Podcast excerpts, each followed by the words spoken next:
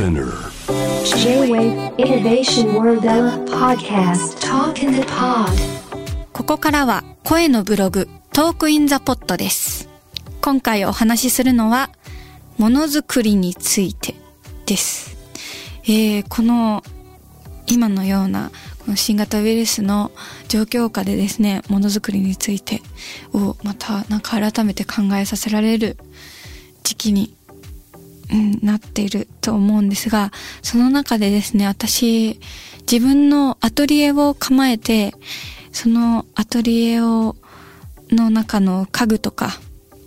なんか置くものとか、そういうのが選びきれなくて、チームノンのスタッフと、ああでもない、こうでもないと、いろいろ楽しみながら整理してって、なんかこうやって自分の作る場所、創作する場所のムードを作るのもなんか一つのものづくりかもしれないなと思って、だからみんながお家にいて、その中でなんかこうやって模様替えしようかなとか、あ、どうやって可愛く収納しようかなとか、なんかそういうの考えるのもすごくクリエイティブなことなんじゃないかなと思えて、頭を使いましたね。うん、楽しい作業です。まだ整理中なんですけど、ちょこちょこそのアトリエで絵を描いたりとかしてますね。今までにない試みで絵を描いてみてますね。なんか面白い感じで和紙にペースト塗ってから描いたりとかするとなんか不思議な風合いになってなんかこれは面白いなっていう感じでハマりそうです。はい、そして SDGs について。これもものづくりについてのことなんですが SDGs ピープルの一員として加わらせていただいたんですがその中で SDGs の項目の12番というのが作ることに関してのものなんですね。自分の洋服とかを着なくなっちゃった洋服とか着れなくなっちゃった洋服とかをリメイクして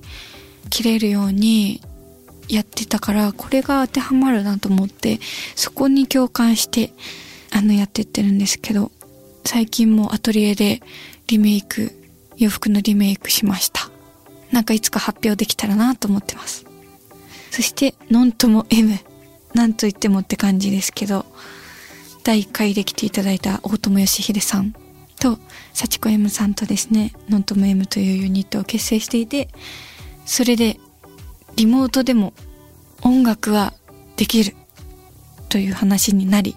リモートで録音した楽曲を作ったりしてました。うん。これはすごく楽しかったですね。遠隔でこういうバッグつけてみたよとかこういう構成にしようかとか自分たちの想像力でやり取りしてる感覚があってなんかまた直接会ってこう3密でコミュニケーション取って刺激される想像力とまた違うところが活性化してるような気がしましたね。うん、なんかまた違った感じで音楽制作できるんだなっていう手応えがありました。そして、ネイル。あの、私のいとこがネイリストなんですね。それで、コロナ禍でネイルチップを作って過ごしていますっていうのを、いとこが SNS にアップしてて、それ見て、なんか私もネイルチップしたいよって思って、いとこに欲しいって言ったら誕生日プレゼントで、ちょっとネイルのネイルチップを作ってくれたんです。それが私が描いた絵とか、着てた衣装とかをモチーフにして作ってくれて、めちゃくちゃ繊細で可愛くて、なんか、それと一緒に、このマニキュアと合わせるといいですっていうのをつけてくれてたから、なんか、自分で楽しく塗ったりとかして遊んでたんですけど、マニキュアいいなと思いましたね。これを画材にして絵を描いても楽しそうだもんなと思ってすごく今ネイルにも興味津々です。インスタグラムでネイルの動画とかを見てます。なんかいろんなものづくり、自分が今までやってなかったことに興味が湧いたりとか、新しい発見があったりとかして、最近猛烈にものづくりやっぱり楽しいなと思ってます。それを自分の頭の中で想像してそれを形にしてみて繰り返しその自分の一人遊びから人と共有して一緒に形を作っていくっていう喜びを実感してますお家でいるようにしなくちゃいけない時期があってで3密も避けなければいけない状況でここでやっぱり自分のスキルアップするとか自分ができることは何だろうっていうのを考えて一人で絵描いたりとか洋服作ったりとか何か作るっていうのをやってたんですけどやっぱりそれを人と共有して同じことを想像したり作ったり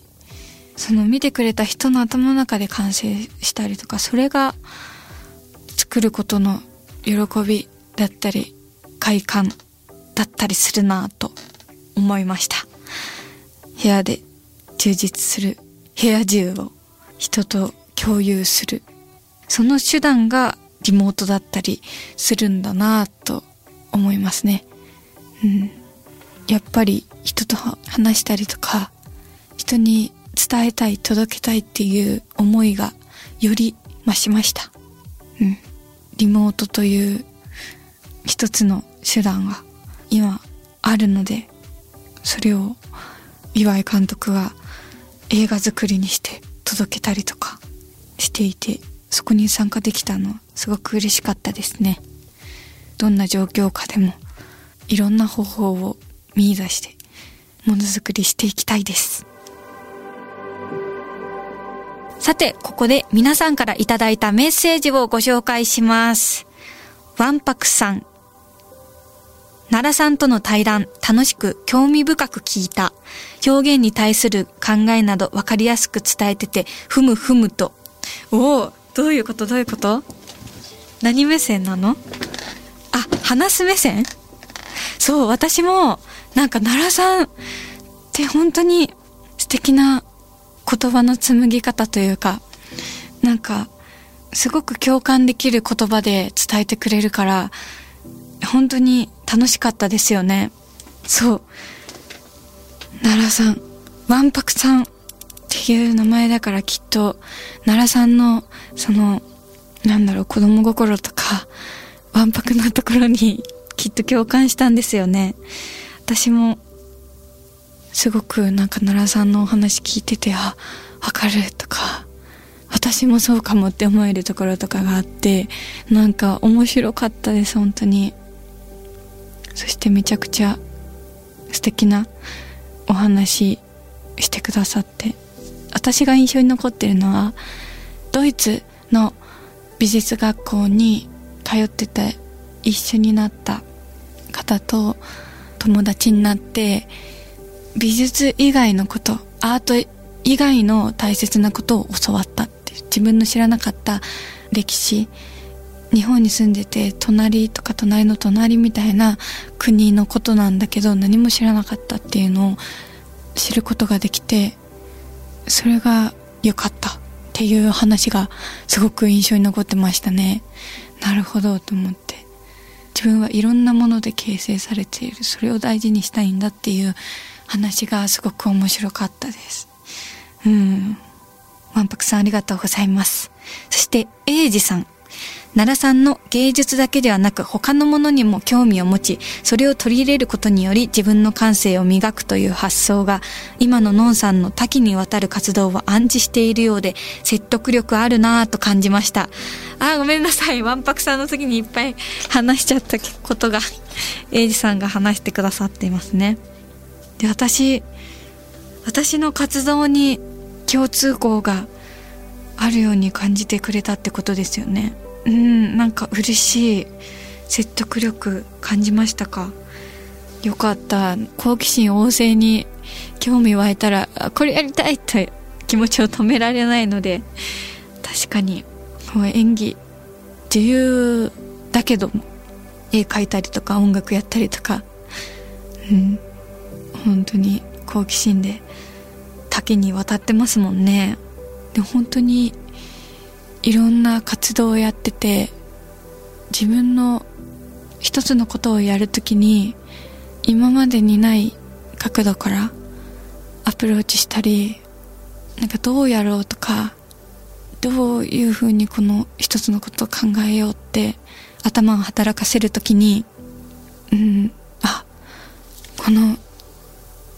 この間制作したものが今この発想に生きてる気がするとかそういう全部の活動が影響し合ってる感覚がすごくありますね。うん。奈良さんの言葉でまた改めて実感しました。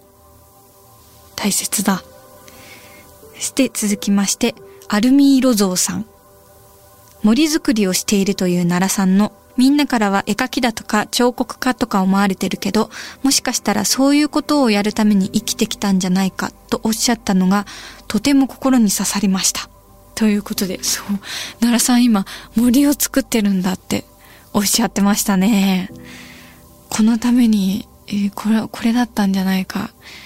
森を作るために生きてきたんじゃないかっておっしゃってました。うん。どういうどういう感じなんでしょうね。まだ自分自身が、あの、その領域に達してないから、どんな流れな、感情の流れがあったんだろうってすごく後から考えて、すっごく興味が湧いてきて、またお会いできたら、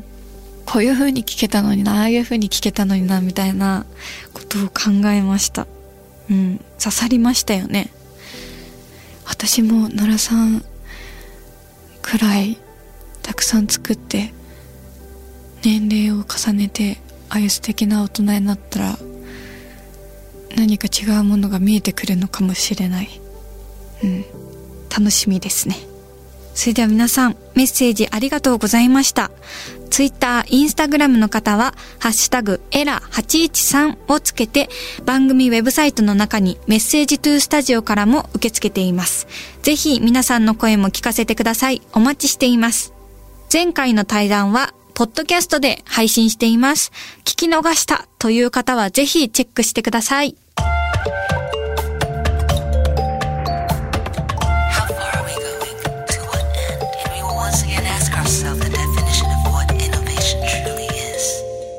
Listening to J-Wave Innovation World Era podcast.